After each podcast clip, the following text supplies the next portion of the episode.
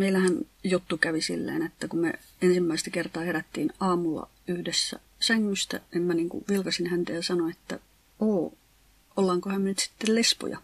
Ja hän sanoi, oo, kai me sitten ollaan. Jonka jälkeen me niin kuin noustiin sängystä ja kerrottiin se kaikille, jotka vaan niin kuin halusi kuulla ja niillekin, jotka ei halunnut. Et se oli niin kuin siinä kohtaa ihan selvää passin lihaa. Ja ainakin mulla oli niin semmoinen tunne, että tämä on niin mahtava asia mun elämässä, että olisi tuntunut täysin höperöltä niin kuin piilottaa sitä yhtään keltään.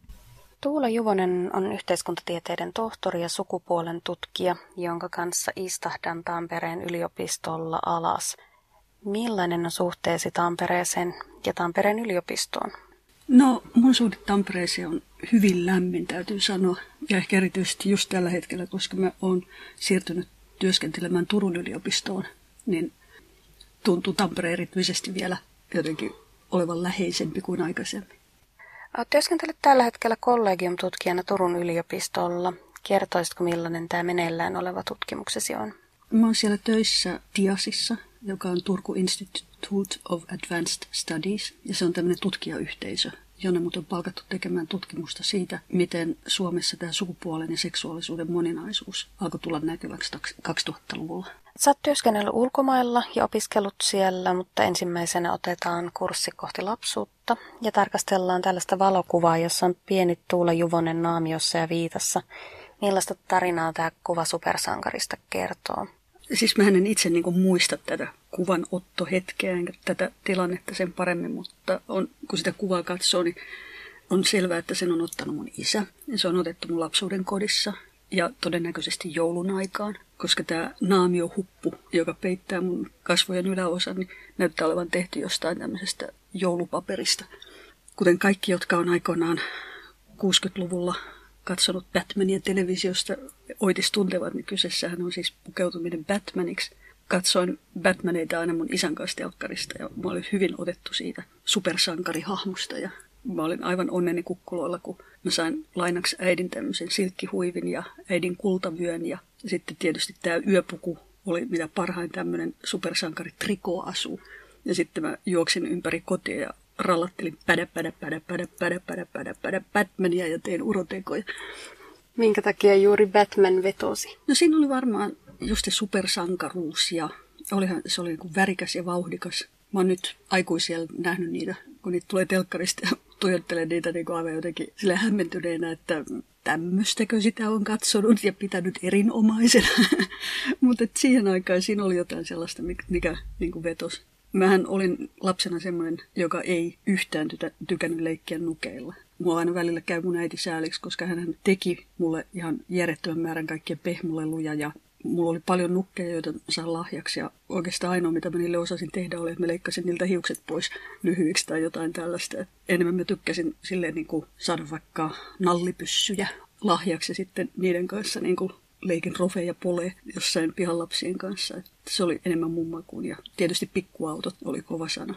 Mä muistan edelleen, miten onnellinen mä olin siitä, kun mä sain semmoisen pienen keltaisen avoauton, joka oli vähän ikään kuin samanlainen kuin Thunderbirdsien Penelopella. Oli hänen tämä vaaleanpunainen avoautonsa. Kerroit äsken leikkikavereista, niin leikitkö tasaisesti tyttöjen ja poikien kanssa? No mä asuttiin semmoisessa kerrostalossa, missä oli niinku tyttöjä ja poikia ja me leikittiin kaikki aina yhdessä ihan sulassa sovussa. Et siinä ei ollut mitään semmoista erottelua, että kaikki, jotka oli suurin piirtein samanikäisiä, niin kyllä pihalta löysi toinen toisessa ja sitten leikittiin yhdessä. Kerrostaloko oli siis järven päässä? Joo, mä vietin lapsuuteni siellä ja kävin myös koulun ennen kuin sitten lähdin ulkomaille. Tunnistatko nyt tätä kuvaa katsoessa itsesi tästä vielä hyvin? Ellei mä tiedä, että se on minä, niin mä en todellakaan välttämättä tunnistaisi itseäni, mutta kun mä katson tätä kuvaa, niin mä oon jotenkin niin kuin mielissäni siitä, että näyttää semmoiselta pikkutytöltä, joka niin kuin saa olla omassa elementissä ja tehdä sellaisia asioita, jotka tuottaa hänelle mielihyvää. Käsi on ainakin urheasti pystyssä ja meno vaikuttaa olevan aika villi, hyvin tomera. Kyllä. Mikä on sitten tässä samaa ja mikä on muuttunutta? No ehkä sama on se, että, että se mitä haluaa tehdä, niin sen haluaa tehdä ikään kuin tosissaan ja vakavissaan ja, ja olla vakavasti otettava. Silloin kun se ehkä muiden silmissä näyttää jotenkin höperöltä touhulta. Puhuit tässä monenkinlaisista leikkikavereista ja tuntuu, että monesti kun on erilaisia seksuaalivähemmistöjen lapsuuskuvauksia lukenut, niin siellä toistuu tämmöiset ehkä sukupuolelle epätyypilliset leikit, mutta sitten myös erilaisuuden ja ulkopuolisuuden kokemukset, niin yhdistätkö itse sellaisia omaan lapsuuteen? Varmaankaan tähän aikaan en yhtään millään tavalla. Ei mulle tullut ollenkaan mieleen, että mä olisin yhtään erilainen kuin muutkaan tytöt. Mutta toisaalta siihen aikaan tytöille myös sallittiin hirveän paljon enemmän sellaista käytöstä, jota nykyään pidettäisiin eikä poikamaisena. Mä en koskaan ollut kuitenkaan sillä tavalla poika-tyttö kuin jotkut sellaiset ihmiset, joihin mä sit myöhemmin tutustunut, jotka niin kun tunsi olevansa poikia ja halus olla poikia ja halus leikkiä vaan poikien kanssa. Et mulla ei ollut sellaista mutta mä en myöskään mitenkään halunnut samaistua semmoiseen niin kovin kapeeseen tyttömäiseen tyttöjen rooliin. Ja sitä onneksi mulle ei myöskään niin kuin pakotettu, vaan sain niin kuin tehdä sitä, mitä halusin. Mutta kyllä mä sitten muistan murrosiässä, kun ihmiset alkoi seurustelemaan, niin mä koin sen jotenkin hyvin erikoisena, niin kuin sen, että, että minkä takia pojista pitää olla niin kauhean kiinnostunut ja, ja koko se seurustelukuvio oli mulle jotenkin ihan hämärä. Ja mä muistan, että mä kävin jossain limudiskossa mun ystävien kanssa ja seurasin sitä touhua jotenkin niin kuin vähän ulkopuolisena. Ja silloin mä todella tunsin olevani erilainen. Ja se ei ollut yhtään mukava tunne. Helpottiko se tunne sitten jossakin vaiheessa? No se ehkä sitten liittyi siihen, että mä läksin pois Suomesta ja olin ulkomailla ja sitten mä tutustuin mun silloiseen miesystävään. Sitten niin kuin tuntui jonkin aikaa, että palat alkaa luksahdella kohdilleen. Palaan vielä tähän lapsuuden Batmaniin ja siihen, kenen kanssa asuit. Niin millainen perheesi oli millaiset välit teillä oli lapsuudessa ja nuoruudessa? Ainakin olette hienon asun kyhänneet yhdessä ja sen tallentaneet. Hmm. Mun lapsuuden perheeseen kuului isi, äiti ja pikkuveli.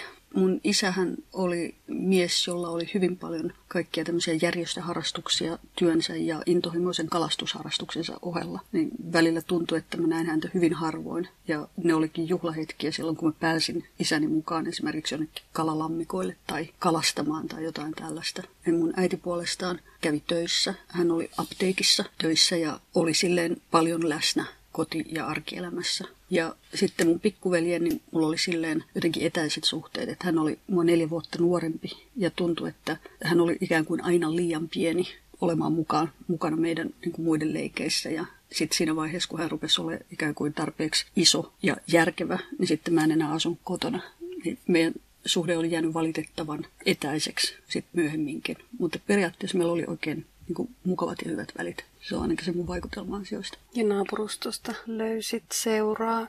Entä millaiset kouluajat olivat? No kouluajat oli mulle kauhean mukavat, koska mä tykkäsin lukea ja mun mielestä koulussa oli kauhean hauskaa ja siellä oli paljon ystäviä ja meillä oli semmoinen luokkakavereista syntynyt semmoinen ystäväpiiri, joka varsinkin sitten lukioaikoina kannatteli hyvinkin ja mulla on niin kuin jotenkin hyvinkin valosat muistot siitä kouluajasta. Löytyykö koulusta ihastuksia vai tuliko ne jostain koulun ulkopuolelta? Mä oon silleen jälkipäin miettinyt, että ehkä mä olin silloin ekaluokkalaisena ihastunut mun parhaaseen koulukaveriin, yhteen Mariaanaan. Mutta se oli semmoinen asia, mitä oli niin kuin vaikea pukea sanoiksi varsinkaan sen ikäisenä. Sehän oli suuri katastrofi silloin aikoinaan, kun hän ottikin parhaaksi ystäväkseen toisen tytön, joka asui hänen naapurustossaan. Mutta että siitä toivuttua, niin kyllä mä sitten niin kuin pärjäilin. Ja sitten kyllähän me jossain vaiheessa seurustelin myös niin kuin lyhy, lyhykäisesti joidenkin luokkakavereiden tai niin kuin rinnakkaisluokkalaisten poikien kanssa. Ne suhteet ei sitten tavallaan edennyt kovinkaan pitkäikäiseksi. Tässä toisessa valokuvassa, jonka toit, et olekaan sinä itse. Kuka on kuvan henkilö ja millainen suhde teillä keskenään oli? Tässä kuvassa niin näkyy henkilö, jota mä itse kutsun aina Frau F. Frau Fn oikein nimi on Gisela Fabach ja hän on mun ensimmäisen avomieheni äiti. Ja hänen mä tutustuin vuonna 80, jolloin mä lähdin Saksaan vaihtooppilaaksi. Ja heti silloin samana syksynä mä tutustuin tähän Peetteriin ja sitten Peetterin kautta tietysti hänen äitiinsä. Sen jälkeen, kun se vaihto-oppilasvuosi päättyi, palasin kouluun viimeiselle luokalle, kirjoitin ylioppilaaksi ja lähdin sitten saman tien Saksaan opiskelemaan. Siellä Saksassa mä asuin sellaisessa neljän perheen talossa, jossa yhdessä asunnossa asui Frau F. ja sitten toisessa asunnossa asui Peter veljensä kanssa. Ja sitten mä muutin niin kuin siihen kolmanneksi ikään kuin. Koska tämä Peter oli aika lailla tämmöinen äidinpoika, niin tämä Peterin äiti oli myös niin kuin paljon läsnä meidän elämässä. Ja sitten kun mä kerroin Frau Flle, että me niin kuin erotaan ja mä muutan takaisin Suomeen, niin hän oli hyvin pettynyt ja loukkaantunut ja vihanen jotenkin tästä mun ratkaisusta. Mutta me päästiin ikään kuin tästä yli, huolimatta siitä, että mä, er, mä erosin hänen pojastaan, niin meidän kahdenvälinen ystävyys säilyi. Ja tämä kuva on otettu vuonna 2014 hänen syntymäpäiviltään. Ja tota, me edelleen pidetään yhteyttä toinen toisiimme. Me soitellaan ja jos mä mitenkään onnistun järjestämään, niin mä lähden käymään siellä Saksassa hänen luonaan kylässä. Ja, ja me ollaan pidetty kaikki nämä vuodet ja vuosikymmenet yhteyttä toisiimme edelleen.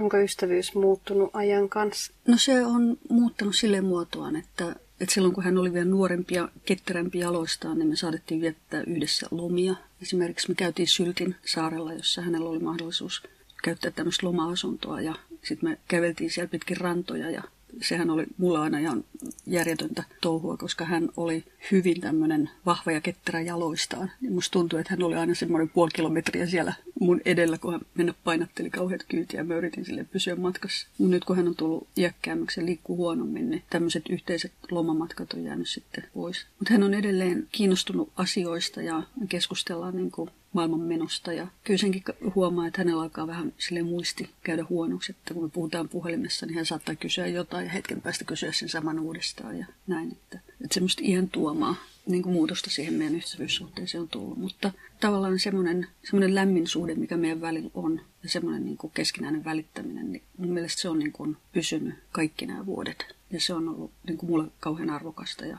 mukava asia mun elämässä. Se ei ehkä ole niin tyypillistä, että olisi tällaisia sukupolvien välisiä mm. ystävyyssuhteita. Joo. Mä oon itse ajatellut, että se ehkä liittyy siihen, että hänellä ei ollut omaa tytärtä. Mä olin sitten hänelle ehkä semmoinen niin ensimmäinen miniä, joka tuli niin kuin sille läheiseksi hänen elämässään. Ja, ja hän ikään kuin otti mut, ikään kuin mä olisin ollut niin kuin hänen tyttärensä, tai otti niin kuin hyvin lämpimästi mut vastaan. Ja tämän kokemuksen kautta mun on vähän vaikea ymmärtää sitten niitä tarinoita näistä pahoista anopeista.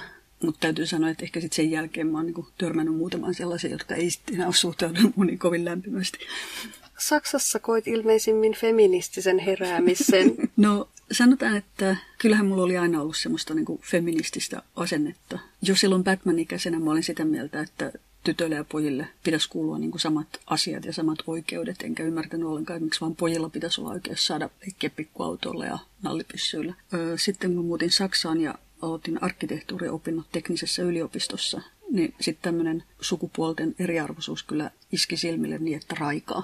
Et se oli aika häkellyttävä kokemus jollekulle, joka tulee niin kuin suomalaisesta yhteiskunnasta, joutua keskelle sellaista niin patriarkaalista komentomeininkiä kuin mitä se tuntui siellä olevan. Siellähän ei kauaa kestänyt, niin me perustettiin sitten ylioppilaskunnan siipien suojissa semmoinen naisten ryhmä tähän tekniseen yliopistoon ja Meillä oli semmoinen naisten oma huone siellä, missä meillä oli kirjasto ja semmoinen niin kuin oma tila. Meidän naiset saattoi tulla ottamaan vähän taukoa siitä uskomattoman seksistisestä ja typerästä teikkarimeiningistä.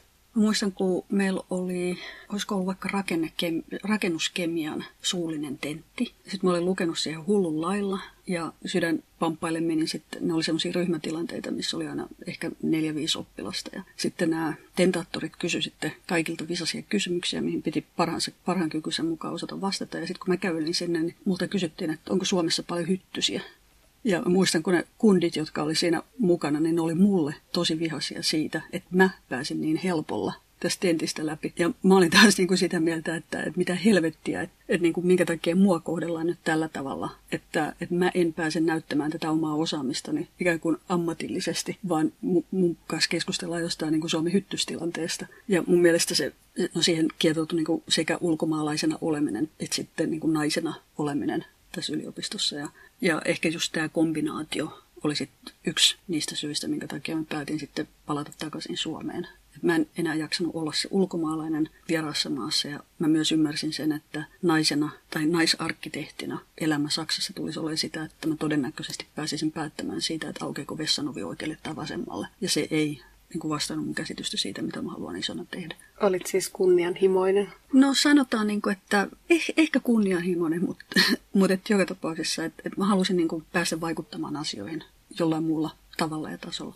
Ja totta kai niin kuin täytyy nyt rehellisyyden nimissä myös myöntää se, että, että mä en koskaan olisi ollut arkkitehtina mitenkään kovin niin kuin erinomainen tai taitava. Mulla oli luokkakavereita, joilla oli niin kuin talenttia siihen. Ja se, se me otettiin 180 oppilasta sisään. Niin kyllä sen aika äkkiä niin kuin pystyi jo, jopa niin kuin minä näkemään, miten nämä niin kuin jyvät jalkanat jakautuu tässä porukassa. Ja mä en kuulunut todellakaan niin kultajyviin siinä joukossa. Minkä takia alun perin päädyit nimenomaan Saksaan ja sitten vielä palaamaan sinne uudestaan? Mulla oli silloin ensimmäisen lukiovuoden aikana poikaystävä, joka päätti lähteä Australian vaihto-oppilaaksi. Sinnehän sitten vuodeksi katosi. Ja sitten sen vuoden aikana mulle tuli itselleni semmoinen olo, että okei, nyt tätä koulunkäyntiä on nähty tarpeeksi, mä haluan lähteä kanssa vaihto-oppilaaksi. Ja sitten mä hain sekä Youth for Understandingin kautta Yhdysvaltoihin että sitten tämän kansainvälisen kristillisen nuorisovaihdon isyen kautta ulkomaille ja silloin ensisijaisesti myös Yhdysvaltoihin. Sitten siellä isyessä niin kun kerrottiin ikään kuin faktat siitä, että jos mä lähden Yhdysvaltoihin, niin on täysin mahdollista, että se perhe, mihin mä joudun tai mihin mut laitetaan, on sellainen, jossa koko perhe käy kaksi kertaa viikossa vähintään kirkossa. Ja jossa se elämän tulee olemaan hyvin tämmöistä koulu- ja kotipainotteista, kun taas jos mä lähtisin Saksaan, niin siellä tämä perhevalikoima voi olla vähän laajempi ja sitten siellä voi tehdä muitakin asioita kuin käydä vain koulua. Ja sitten mulla oli myös ystäviä, jotka oli lähtenyt Saksaan vaihto-oppilaaksi. Mä ajattelin, että no mitä helkuttia, että lähdetään katsomaan. Ja siinä vaiheessa mä olin opiskellut kaksi vuotta Saksaa sillä ajatuksella, että tämä on tosi tyhmä kieli ja mä en koskaan elämässäni tule tätä tarvimaan yhtään mihinkään. Silleen oli sitten aika tiukka paikka niin kuin lähteä lähes täydellisenä ummikkona, niin kuin mä silloin olin niin vieraaseen maahan, mutta kyllä se siitä sitten lähti sujumaan. Ja tietysti sen ansiosta, että mä tutustuin siihen mun miesystävään ja pääsin niin osaksi tämmöistä perheelämää, niin se mun sopeutuminen siihen yhteiskuntaan ja siihen sisäänpääseminen kieleen tapahtui aivan toista vauhtia kuin mitä se olisi ollut jossain muussa tilanteessa. Kerrot hänen äitinsä kanssa olevasi edelleen ystävä, mutta onko hän myös entinen miesystävä elämässä mukana vielä? Esimerkiksi noilla syntymäpäivillä, mistä tuo kuva on otettu, niin hän oli siellä paikalla myös. Että mä tapaan häntä silleen satunnaisesti. Meillä ei ole mitään semmoista, että me niin soiteltaisiin tai kirjoiteltaisiin toisillemme. Että siihen ei ole ollut ilmeisesti kummallakaan mitään erityistä niin kuin, tarvetta. Että hän on ö, sitten mennyt naimisiin ja on neljän lapsen isä ja käsittääkseni niin kuin, erinomaisen tyytyväinen nykyiseen elämäntilanteeseensa ja siihen, että on päässyt niin kuin, toteuttamaan itseään. Että yksi niistä syistä, minkä takia meille tulikin sit se ero, oli paitsi se, että Saksassa asuminen ja oleminen ja se opiskelu oli ikään kuin tullut mulle tien päähän, niin oli myös se, että mä huomasin haluavani hyvin erilaisia asioita elämästä kuin hän. Hän toivoi tulevansa isäksi ja mulla oli täysin selvää, että mä en tule haluamaan lapsia. Että ajatus siitä, että mä olisin työntänyt lastenvaunuja ympäriinsä, niin oli mulle niin semmoinen kauhistuksen hetki, niin kuin tämä mielikuva. Ja siinä kohtaa mä vedin niin liinat kiinni ja sanoin, että se oli tässä, minä lähden. Millaisista asioista sitten unelmoit sen oletetun äitiyden sijaan? No ehkä siinä kohtaa mä olin jo ensimmäisen, ensimmäisiä kertoja silleen orastavasti tajun olevani ihastunut johonkuhun naiseen niin kuin enemmän kuin ehkä tavanomaisena olisi pidetty. Mutta munhan oli kauhean hankala niin kuin hahmottaa sitä, koska mulla ei ollut koskaan ollut aikaisemmin naissuhteita ja mä olin kuitenkin pitkässä avoliitossa elävä ihminen ja sen ajatteleminen, että siitä huolimatta saattaisi olla mahdollista, että mä olen lesbo, niin oli semmoinen seikka, jossa tarvittiin kyllä niin kuin useampikin vuosi ehkä ennen kuin mun pää kääntyi siihen asentoon, että mä ajattelin, että joo, että näinhän se nyt itse asiassa varmaan onkin.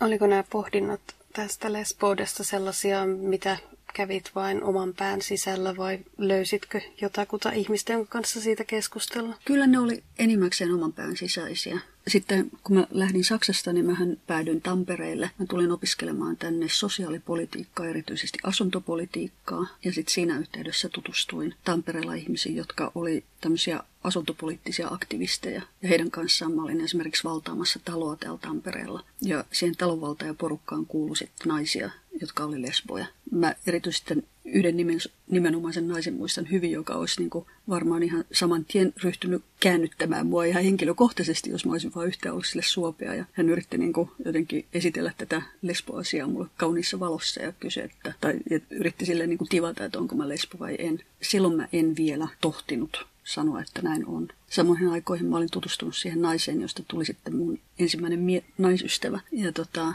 ja se oli semmoinen tilanne, että, että siinä kohtaa mun oli jo pakko myöntää itsellenikin, että kyllä nyt vaan hän on se nainen. kolmannessa kuvassa olet syleilyssä. Taustalla näkyy metsämaisemaa ja hymysi on kyllä vallan leveä. Kenen kanssa tässä kuvassa olet ja missä yhteyksissä? No tämä kuva on otettu joskus vuonna 90 ehkä niillä nurkin plus miinus. Siinä kuvassa on Tiina Liikala, joka on tämä mun nimenomainen ensimmäinen naisystäväni, tämän täytyy olla Rovaniemellä, koska tämä on otettu mun opiskelukaverin häissä. Ja mun mielestä se meni naimisiin Rovaniemellä. Olitte pariskuntana liikkeellä, eli olit mitä ilmeisimmin kaapista tullut tässä kohtaa ulos. Joo, siis meillähän juttu kävi silleen, että kun me ensimmäistä kertaa herättiin aamulla yhdessä sängystä, niin mä niin vilkasin häntä ja sanoin, että oo, ollaankohan me nyt sitten lesboja? Ja hän sanoi, oo, kai me sitten ollaan. Jonka jälkeen me niin kuin noustiin sängystä ja kerrottiin se kaikille, jotka vaan niin kuin halusi kuulla ja niillekin, jotka ei halunnut. Että se oli niin kuin siinä kohtaa ihan selvää pässin lihaa. Ja meillä oli ehkä kuitenkin, no me oltiin molempi, molemmat opiskelijoita, mutta me oltiin silleen ehkä vähän vanhempia opiskelijoita. Mulla oli ollut ne Saksan kiekurat ja, ja sitten hänellä oli ollut muuta niin kuin elämässään, niin me ei oltu silleen ehkä samalla tavalla jotenkin niin riippuvaisia sen oman opiskelijaporukan hyväksynnästä, kun ehkä jotkut muut nuoremmat opiskelijat olisi ollut. Ja, ja sitten ainakin mulla oli niinku semmoinen tunne, että tämä on niin mahtava asia mun elämässä, että olisi tuntunut täysin höperältä niinku piilottaa sitä yhtään keltään. Mm, millaista tämä sateenkaarielämä oli tuon ajan Tampereella? No tuon ajan Tampereellahan ei ollut tavallaan niinku sateenkaarielämää vielä ollenkaan, koska sehän tuli sitten vasta jotenkin koko tämä sateenkaariajatus silleen myöhemmin. Et mä rupesin seurustelemaan kase 9, niin se oli ehkä jotain 90-luvun puolta väliä.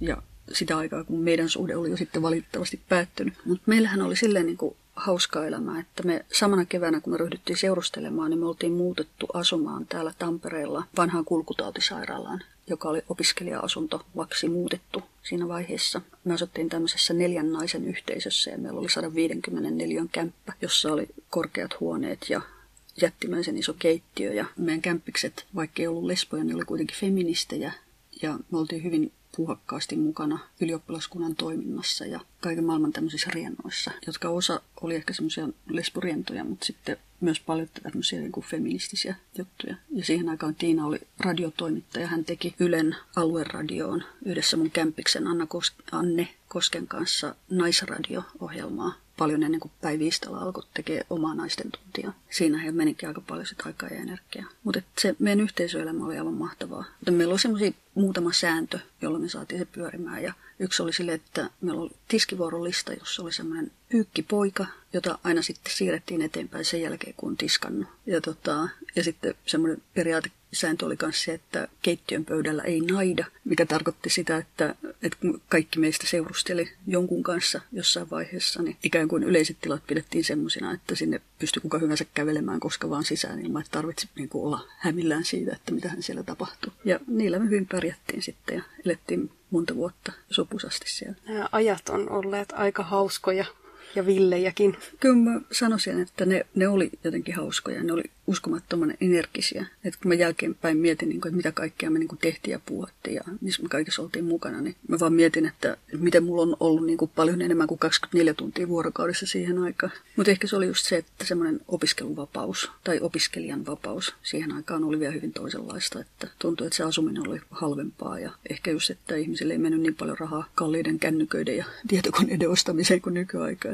Näillä välineillähän voi sitten Tuula Juvosen kotialbumin kuvia käydä katsomassa osoitteessa yle.fi kautta kuusi kuvaa. Mutta hypätään yliopistolle. Millaista oli suhtautuminen seksuaalivähemmistöihin tuon ajan Tampereella? No olihan se silleen niin kuin uusi asia, että yliopistossa mä sitten ikään kuin opin tuntemaan ja tunnistamaan muitakin lesboja, joiden kanssa me sitten oltiin niin kuin jonkin verran tekemisissä. Ehkä enemmän bilettämisen merkeissä kuitenkin kuin sitten opintojen merkeissä. Sitten alkoi olemaan niin kuin hiukan enemmän jo sitä, että opiskelijat halusivat tehdä opinnäytetöitään tai seminaaritöitään jostain lesboihin. No ei voi sanoa homoihin, mä en tiedä ketään homoa, joka olisi Tampereen yliopistosta koskaan tehnyt mitään homoihin liittyvää, mutta lesbot teki lesboihin liittyvistä asioista juttuja. Ja se oli opettajillekin semmoinen vähän uusi asia. Meidän ikään kuin annettiin mellasta sitten ja tehdä niitä juttuja, jotka, joita meitä kiinnosti. Ja, silloin vuonna 1990 niin mähän perustin Suomeen semmoisen lesbotutkimusverkoston. Mä keräsin ympäri Suomea yhteen naisia, jotka opiskeli ja halusi tehdä opinnäytetöitä lesbo, lesboihin liittyvistä asioista. Ja sitä mä pyöritin neljä vuotta sitten. Se oli semmoinen tapa ikään kuin olla kytköksissä näihin muihin naisiin ja saada niin kuin, tukea sille omalle tekemiselleen. Ja sitten mä tein kanssa gradun Hilda Käkikoskesta, joka oli yksi ensimmäisiä suoma- suomalaisia kansan, naiskansanedustajia. Ja hänen kirjeistään ja kirjeenvaihdoistaan ja katsoin sitä, että miten hän käsitteli sitä, että hän rakastui toistuvasti naisiin. Käsitinkö oikein, että lesbojen ja homojen elämät ei juurikaan olleet läheisissä tekemisissä, vaan molemmilla oli omat juttunsa?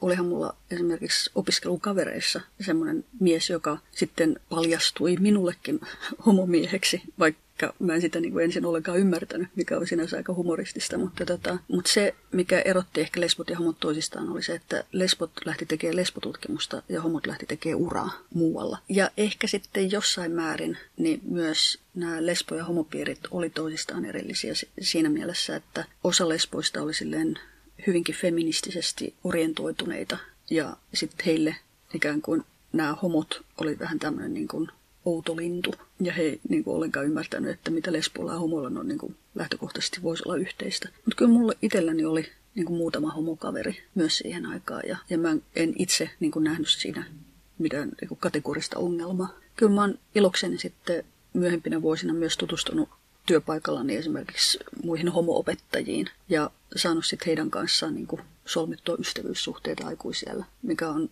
ollut mulle ainakin mun oma elämää rikastuttava asia. Lähdit lesbogradua jatkamaan sitten väitöskirjan parissa. Kertoisitko siitä, millainen se tutkimusprosessi oli? No siihen liittyy itse asiassa tämä seuraava kuvakin, joka esittää New Yorkia. Tämä on valokuva, joka on otettu, tota, tässä on niin kuin ensimmäinen avenue tässä kuvassa, ja tämä on suurin piirtein, niin kuin mä aina sanon, että mun osoite oli East 11 between A and First, niin niiltä nurkilta. Ja tännehän mä lähdin siis New Yorkiin sen vuoksi, että City University of New Yorkissa oli, siinä oli perustettu tämmöinen Center for Lesbian and Gay Studies.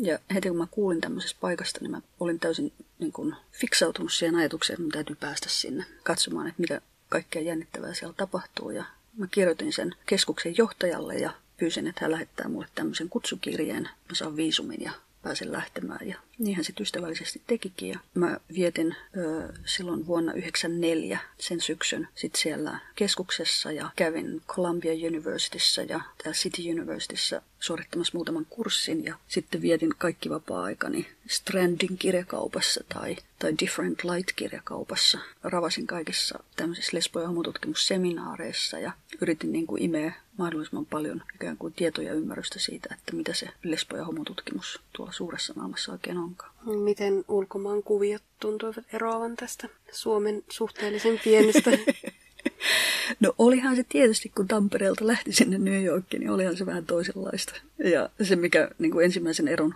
huomasi siinä, että kun oli itsellä ollut se 154 kämppä, niin sitten mun koti siellä Manhattanilla oli tämmöinen huoneen nurkkaus, jossa ei ollut siis edes omaa ovea, jonka mitat oli kai kolme kertaa kolme metriä. Näillä sitten pärjättiin ja mä maksoin siitä kai kaksi tai kolme kertaa niin paljon vuokraa, mitä mä maksoin siitä edellisestä asunnostani siis New Yorkissa siihen aikaan ja nimenomaan Manhattanilla oli hyvin niin kuin eloisa lesbo- ja homokulttuuri. Vuokrat oli vielä about inhimilliset ja, ja siellä oli semmoista niin kuin, ikään kuin rappiomeininkiä niin kuin siinä mielessä, että, että vähälläkin rahalla pystyi niin kuin saamaan asioita aikaan. Ja sitten se oli esimerkiksi sitä aikaa, kun Lesbian Adventures semmoinen lesbojen toimintaryhmä oli edelleen hengissä. Ja yksi mun opettajista, Maxine Wolf, oli yksi tämän niin kuin lesboryhmän perustajia. Ja hänen kauttaan mä sitten pääsin mukaan niihin kokouksiin. Ja se oli jännittävää. Ja, ja sitten mä kävin myös sen meidän opettajan kanssa niin ACT UPin mielenosoituksissa. Ja tämä ACT UPhan halusi kiinnittää huomiota siihen, että AIDSin sairastuneille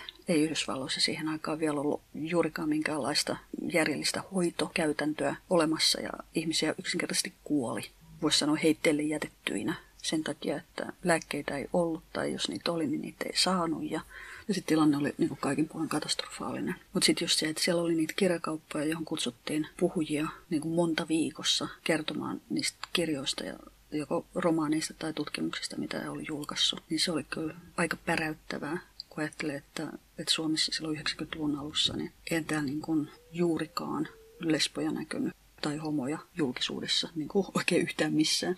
Se oli kyllä, täytyy sanoa, äärimmäisen voimauttavaa ja semmoista niin kuin rohkaisevaa myös. Ja just se, että, että yliopistossa lesbo- ja homotutkimus oli täysin legitiimi asia ja sitä asiaa vietiin eteenpäin, niin se oli kyllä se oli voimauttava. Tuntuuko susta siltä, että Tampereen yliopistossa esimerkiksi piti tätä aihevalintaa perustella enemmän? Kyllähän sitä niin kuin periaatteessa. Mutta toisaalta niin kuin akateeminen vapaus tarkoittaa myös sitä, että, että sä saat tehdä sitä, mitä sä haluat. Mutta eihän sitä kukaan niin kuin ymmärtänyt ja eihän sitä kukaan niin kuin periaatteessa osannut ohjata, eikä ehkä niin kuin järin halunnutkaan ohjata. Että kyllä se oli aika lailla semmoista, että itsekseen sitä sai palastella sen, minkä kykeni. Mutta melkoinen tekemisen vimma on ollut. Kun... Joo, kyllä, kyllä. Millaista on ollut viettää paljon aikaa Suomen ulkopuolella ja sitten toisaalta palata takaisin Suomeen? Tuula Juvonen. Mm. No sen jälkeen, kun mä sieltä New Yorkista tulin, niin mähän olin sitten Suomessa kuitenkin ehkä sen kymmenen vuotta. Mutta sitten mä lähdin Dubliniin vuonna 2004. Mä asuin Hampurissa vuonna 2006 ja sitten Berliinissä 2010 ja samana vuonna uudemman kerran myös tuolla New Yorkissa. Sitten mä oon ollut Lontoossa 2014 ja nyt viimeksi mä lähdin Torontoon 2017 vierailuvaksi tutkijaksi. Se on, ollut, se on ollut hyvä asia elämässä, just siinä mielessä, että tapaa kollegoita, jotka on kiinnostunut samanlaisista asioista ja pääsee mukaan ja osaksi semmoista kansainvälistä tutkijayhteisöä. Mutta että onhan se ollut myös raskasta mun kumppaneille esimerkiksi. että Hampurissa asuessa niin mä rakastuin siellä asuvaan naiseen ja ylläpidin sitten kolme vuotta etäsuhdetta Saksaan. Niin ei sekään ollut niin kuin ihan maailman yksinkertaisin asia. Et siinä on ammatillisesti hyvä, sitten henkilökohtaisessa elämässä sit ei ehkä ihan niin hyvä. Et kuitenkaan ole jättänyt lähtemättä. En mä kuitenkaan ole jättänyt lähtemättä. Että et kyllä se on ollut myös silleen, ehkä sanotaan, että ei se Suomi ole niin kuitenkaan niin herttainen maa ollut lesbona elämiselle, että sitä olisi niin kuin ikään kuin jaksanut, jos olisi pitänyt pelkästään täällä olla. Ja kyllä mä, esimerkiksi sen, kun mä pääsin 2010 Berliiniin, niin mä huomasin, että kun mä siellä olin kolme kuukautta ollut, niin mä huomasin ensimmäistä kertaa taas hymyileväni. Jotenkin se, sanotaan ammatilliset paineet, mitä Suomessa joutui kokemaan, niin kyllä ne välillä oli myös aika raskaita. Ja siinä mielessä se oli hyvin, hyvin tärkeää ja tervetullutta, että pääsi sitten myös ulkomaille ja ikään kuin elämään sellaista lesbo- ja homokulttuuria, niin kuin todella elämään sitä, eikä vaan niin kuin kuvittelemaan tai haaveilemaan siitä. Ilmeisimmin sulle on ollut helppo muodostaa näitä uusia verkostoja. Mä en tiedä, kuinka paljon se on ikään kuin ollut mun omaa henkilökohtaista ansiota ja kuinka paljon se on ollut sitä, että mä oon ö, kuitenkin vielä sitä sukupolvea oleva lesbo. Että mä oon päässyt mukaan semmoiseen lesbokulttuuriin, johon kuuluu uskomaton solidaarisuus. Ikään kuin riittää se, että sä meet jonnekin sanot, että hei, mä oon nyt lesbo ja nyt mä tarvitsisin vähän apua. Ja sitten sen jälkeen niin kun joka puolelta on tullut niitä muita lesboja, jotka on niin kuin ollut, että okei, mitäs me voidaan nyt tehdä sun auttamiseksi. Ja se on ehkä se asenne, miten mä itsekin edelleenkin suhtaudun ikään kuin lesboihin ja homoihin. Et mulla on nyt pari viikon päästä tulossa joku, joku mä sanon tälle japanilainen nuori homomies kylään, jota mä en juurkaan tunne. Mutta mä, mä tapasin sitä, niin mä sanoin sille, että jos sä tuut joskus käymään Suomessa ja haluat käydä Tampereella, niin mulla on tuon toi sohvan kulma, että tervetuloa. Ja sitten se tulee sinne ja on vähän aikaa ja käy varmaan katsomassa täällä Tampereella Muumilaakson ja jotain muuta tämmöistä. Ja sitten jatkaa taas matkansa. Että semmoinen niin kuin auttaminen solidaarisuus niin on ollut, tai avulias solidaarisuus on ollut semmoinen asia, mitä mä oon löytänyt lesbo- ja homoyhteisössä ja mitä pidän tosi paljon arvossa ja haluan itsekin ikään kuin ylläpitää semmoista kulttuuria. Huomasitko jonkinlaista eroa näissä eri maissa ja lesboyhteisöissä niissä? Toki. New York vuonna 1994 oli eri, esimerkiksi hyvin erilainen New York kuin mitä se oli vuonna 2010. Manhattan oli muuttunut kalliiksi, lesbo- ja homo-skene oli muuttanut Brooklyniin ja se oli myös jotenkin luonteeltaan hyvin toisenlaista kuin se, mihin mä silloin aikoinaan olin tutustunut. Mutta tietysti ikäkin on tullut lisää, niin sehän vaikuttaa siihen myös. Dublinissa oli aivan uskomattoman vilkas tämmöinen lesbo- ja homo-tutkimuksellinen kulttuuri. Ja se oli se kohta, missä mä ymmärsin, että Dublinhan on ikään kuin englanninkielisen maailman napa. Kaikki amerikkalaiset, jotka oli matkalla Eurooppaan, tai kaikki australialaiset, jotka oli matkalla Eurooppaan tai Yhdysvaltoihin, niin teki aina välistopin niin kuin Dublinissa ja kävi siellä puhumassa. Ja vuonna 2004 Dublinissa oli myös aivan uskomattoman erinomainen drag king skene. Mä vieläkin niin kuin aivan haltioissani muistelen niitä Drag King-esityksiä, niitä show-juttuja, mitä mä silloin Dublinissa näin. Että siellä kävi esimerkiksi, sen lisäksi, että siellä oli se paikallinen skene, joka oli tosi hyvä ja taitava, niin sitten siellä kävi Chicagosta ne paikalliset kingit myös esi- esiintymässä ja. Että se oli aika mahtavaa. Ja sitten Hampurissa taas, niin siellähän se äh, skene oli hyvin poliittinen ja hyvin sellainen jotenkin valtapoliittisista kysymyksistä kiinnostunut ja tietoinen ihan toisella tavalla kuin mitä esimerkiksi New Yorkissa ollenkaan. Ja Berliin nyt on vaan Berliini. se, se oli niin kuin aivan mahtava. Lontoossa taas, siellä ollessani mä en ehkä niinkään ehtinyt paneutua siihen niin lesbo- ja homoskeneen. Et siellä, siellä mä olin lyhyemmän aikaa, että näissä muissa kaupungeissa mä oon asunut vähintään sen neljä kuukautta tai kauemmin. Ja Lontoossa mä vaan kävin ikään kuin kääntymässä. Miltä kotiinpaluut on tuntuneet tällaisten matkojen jälkeen? Mä muistan silloin, kun mä tulin sieltä New Yorkista takaisin Tampereelle, niin mä silloin toisen kerran varsinkin, niin mä leijuin varmaan semmoisen niin puoli metriä jalat irti maasta ja mä olin vaan niin onnellinen siitä, että mä olin taas kotona. Et, niin kuin, siis New York on hieno kaupunki, ei siinä mitään, mutta että mä olin sitä ennen ollut Jyväskylässä töissä kolme vuotta ja sitten mä olin ollut sen koko vuoden ulkomailla, niin neljä vuoteen. En ollut ikään kuin ollut kotona Tampereella ja nyt mä vihdoin olin, niin se oli ihan, ihan vaan maailman parasta. Ja sitten tietysti on aivan mahtavaa nähdä kaikki ystävät taas jälleen. Pidät Tamperetta kotinasi. Kyllä, kyllä. Aivan ehdottomasti. Tampere on niin sopivan kokoinen. Mä nautin siitä, että mulla on 10 minuutin työmatka ja siitä, että täällä on järvet lähellä. Pääsee Rauhanniemeen avantouimaan ja, ja sitten täällä on kuitenkin esimerkiksi teatterikesä ja lyhyt elokuvafilkkarit. Ja, ja sitten täällä on jotenkin myös lepposa lesbo- ja homoskene ja meillä pyörii tämmöinen mummolaaksoryhmä, jossa nämä ikääntyvät lesbot voi niinku käydä toisia moristamassa. Ja, ja sitten yliopisto on myös niinku tuttu paikka. Täällä on paljon semmoista, mikä tekee tästä kotoisa. Kysyn tästä matkustamisesta. Liikkunut hyvin paljon ympäri maailmaa ja aina palannut Tampereelle. Toivoisitko, että elämään tulisi sellainen hetki, että pystyisit asettumaan yhteen paikkaan? No se mun liikkuminen, niin sehän on ollut ammatillista liikkuvuutta, jonka on mahdollistanut myös se, että mä oon ollut Suomen Akatemian rahoittama tutkija. Mä en tiedä sitten, mikä olisi se tapa, jolla mä voisin rahoittaa sitä ulkomailla olemistani muilla keinoin. Niin mä en tiedä, tuleeko se jatkumaan niin kuin siinä muodossa enää. Ja sitä tiedä, että jos eläkkeellä sitten tekee jotain ratkaisuja elämässään toisin. Viidentenä katsomme tähtäimen tai etsimen läpi kahta charmanttia salaista agenttia, sinua ja kumppaniasi. Mistä ja milloin löysitte toisenne? Mehän löydettiin toisemme vuonna 2011, kun mä olin palannut sieltä New Yorkista takaisin Tampereelle ja olin sitä mieltä, että nyt on tätä sinkkuelämää kateltu tarpeeksi. Että nyt voisi ajatella taas parisuhteen solmimista ja mitä tekee keski-ikäinen lesbonainen etsiessään kumppania nykymaailman aikaan. Hän menee nettiin ja sieltä mä sitten löysin tämän tulevan kumppanin ilmoituksen. Toki siinä kohtaa mä en kuvitellut, että me ryhdytään seurustelemaan, koska hän asui silloin Vääksyssä. Mä en edes tiennyt, missä Vääksy on. Mun piti kartasta katsoa. Mutta tota, me ruvettiin kuitenkin kirjoittelemaan ja sitten hän lähti käymään Tampereella mua tapaamassa. Ja se oli kyllä sitten niinku siitä alkaen menoa, että sitten me päädyttiin niin oikopäätä seurustelemaan keskenämme ja ollaan sitten pysytty yhdessä, vaikka välillä ollaan erottukin, mutta sitten palattu jälleen yhteen ja ollaan nyt hyvinkin tyytyväisiä siihen, että ollaan jatkettu suhdetta tähän päivään. Mikä hänessä vei jalat altasi? No kun mä luin sitä ilmoitusta, niin mä tykkäsin siitä, että se ei ollut semmoinen niin kuin sievistelevä ja semmoinen tekoreipas, vaan se oli hyvin semmoinen niin kuin vähän ota tai jätä tyyppinen. Ja, tota, ja siinä oli jotain semmoista niin kuin omanlaistaan hulluutta, joka mua nyt ilmeisesti aina on puhutellut. Sitten hän on niin kuin ihminen, joka ei ole käynyt tavallaan samalla tavalla kouluja kuin mitä mä oon käynyt, mutta joka on kuitenkin esimerkiksi oppinut lukemaan neljävuotiaana ja on siitä asti lukenut vähän kaikkea, mitä liikkuu. Paitsi ehkä niinä vuosina, kun hän oli kolmen lapsen äiti ja oli niin kaikkea muuta tekemistä elämässä yltäkylleen. Ja sitten hän on myös hyvin käytännöllisesti taitava monissa asioissa. Että välillä niin pyörittelee silmiä ja niin ihmettelee, että miten mä ylipäänsä pärjään elämässä, kun mä oon ehkä silleen jotenkin vähän omiin ajatuksiin välillä uppoava ja hajamielinen joissain asioissa.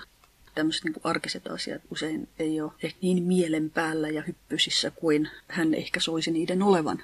Ja häneltä ne taas sujuu niin kuin tosi näppärästi, niin se tekee mun vaikutuksen, että hän on silleen taitava monessa asiassa. Tässä kuvassa teillä on molemmilla oikein leveät hymyt. Ilmeisimmin teillä on aika hauskaa yhdessä. Joo, tämä kuvahan on otettu Lontoossa, missä me käytiin lomamatkalla. Ja nimenomaan me käytiin Bond-museossa, jossa oli tämmöinen näyttely, jossa oli näyttelijä Bondin erilaisia kulkuneuvoja. Ja mun naisystävä rakastaa autoja. Ja mä ajattelin, että tämä on semmoinen paikka, mihin hänet on kiva viedä. Ja hän tykkää myös Bond-elokuvista. Niin sitten päästiin pukeutumaan Bondeiksi ja eläytymään tähän rooliin. Niin se oli tietysti hyvinkin hauskaa meille molemmille.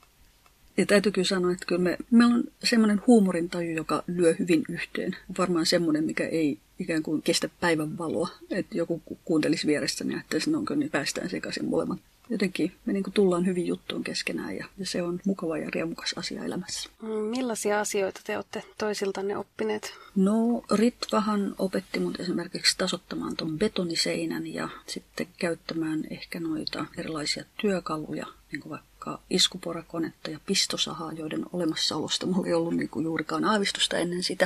Ritvahan puolestaan niin on sitten joutunut petraamaan Englantia esimerkiksi liikkoissaan mun ystävien kanssa, että me esimerkiksi käydään tämmöisen yhden brittiläisen professorisnaisen kanssa avantuuimassa siellä Rauhaniemessä ja käydään sitä aina yhdessä syömässä. Niin sitten Ritvahan niin kuin hoitaa nykyään tämän keskustelun hänen kanssaan niin kuin täysin suvereenisti, että se nyt ainakin. Ja sitten se, mikä on ollut myös mukavaa, että Ritva on musikaalinen, niin se on avannut mulle oopperan maailmaa, joka oli mulle niin kuin täysin täys mysteeri. Miten olette hoitaneet etäsuhdetta, kun olet ollut maailmalla?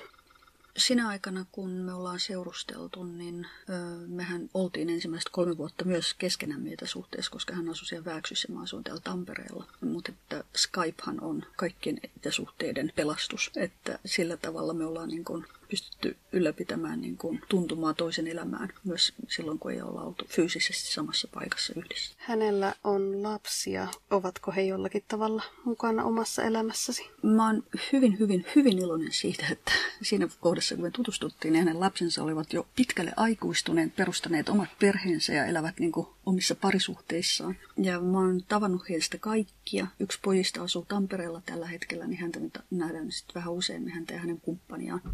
Kyllä meillä on semmoiset sanoisin kuin ystävällismielisen tuttavalliset välit, mikä on mun mielestä ihan niin kuin mukava. Ja se, mikä on ollut jännittävää, on tietysti se, että mä oon ikään kuin oppinut näkemään äitinä olemista vähän niin kuin silleen sivusta. Silleen, että jos ajattelee suhdetta omaan äitiin, niin sen ottaa tavallaan semmoisena itsestäänselvyytenä ja no, oma äiti nyt vaan on tommonen. Mutta sitten kun näkee toisen olevan äiti ja sitten näkee sen ehkä semmoisen niin huolehtimisen ja semmoisen niin rakastamisen ja kaiken muun, niin sitä oppii näkemään ikään kuin myös omassa äidissään sille mutkan kautta uudestaan ja, ja arvostamaan sitä ehkä niin kuin paljon enemmän kuin tähän asti on ollut mulle mahdollista. Tänään ollaan saatu kurkista Tuula Juvosen kotialbumiin. Viimeisenä meillä edessä olisi tyhjä taulu, jonne voitaisiin asettaa vielä yksi valokuva. Tätä valokuvaa me emme ole vielä ottaneet ja Tuula Juvonen saat päättää itse, millainen kuva tämä kuudes kuva olisi. Mä ajattelin, että se kuudes kuva voisi olla kuva japanilaisesta kylpylästä. Ja se voisi olla ihan vaikka semmoinenkin kuva, missä mä niin kuin itse olisin niin kuin nauttimassa siitä kylpylässä olemisesta. Ja sehän on semmoinen kuva, mitä ikään kuin ei voi saada, koska japanilaisissa kylpylöissä ei saa ottaa valokuvia. Mutta se olisi semmoinen valokuva, joka muistuttaisi mua siitä, miten ihana maa Japani on, miten, miten aivan, aivan ihania ne japanilaiset kylpylät on, miten esteettisesti kauniita paikkoja ja miten, miten rentouttavia ja jotenkin vaan niin kuin semmoisia paikkoja, mihin haluaisi palata vain yhä uudestaan ja uudestaan ja uudestaan.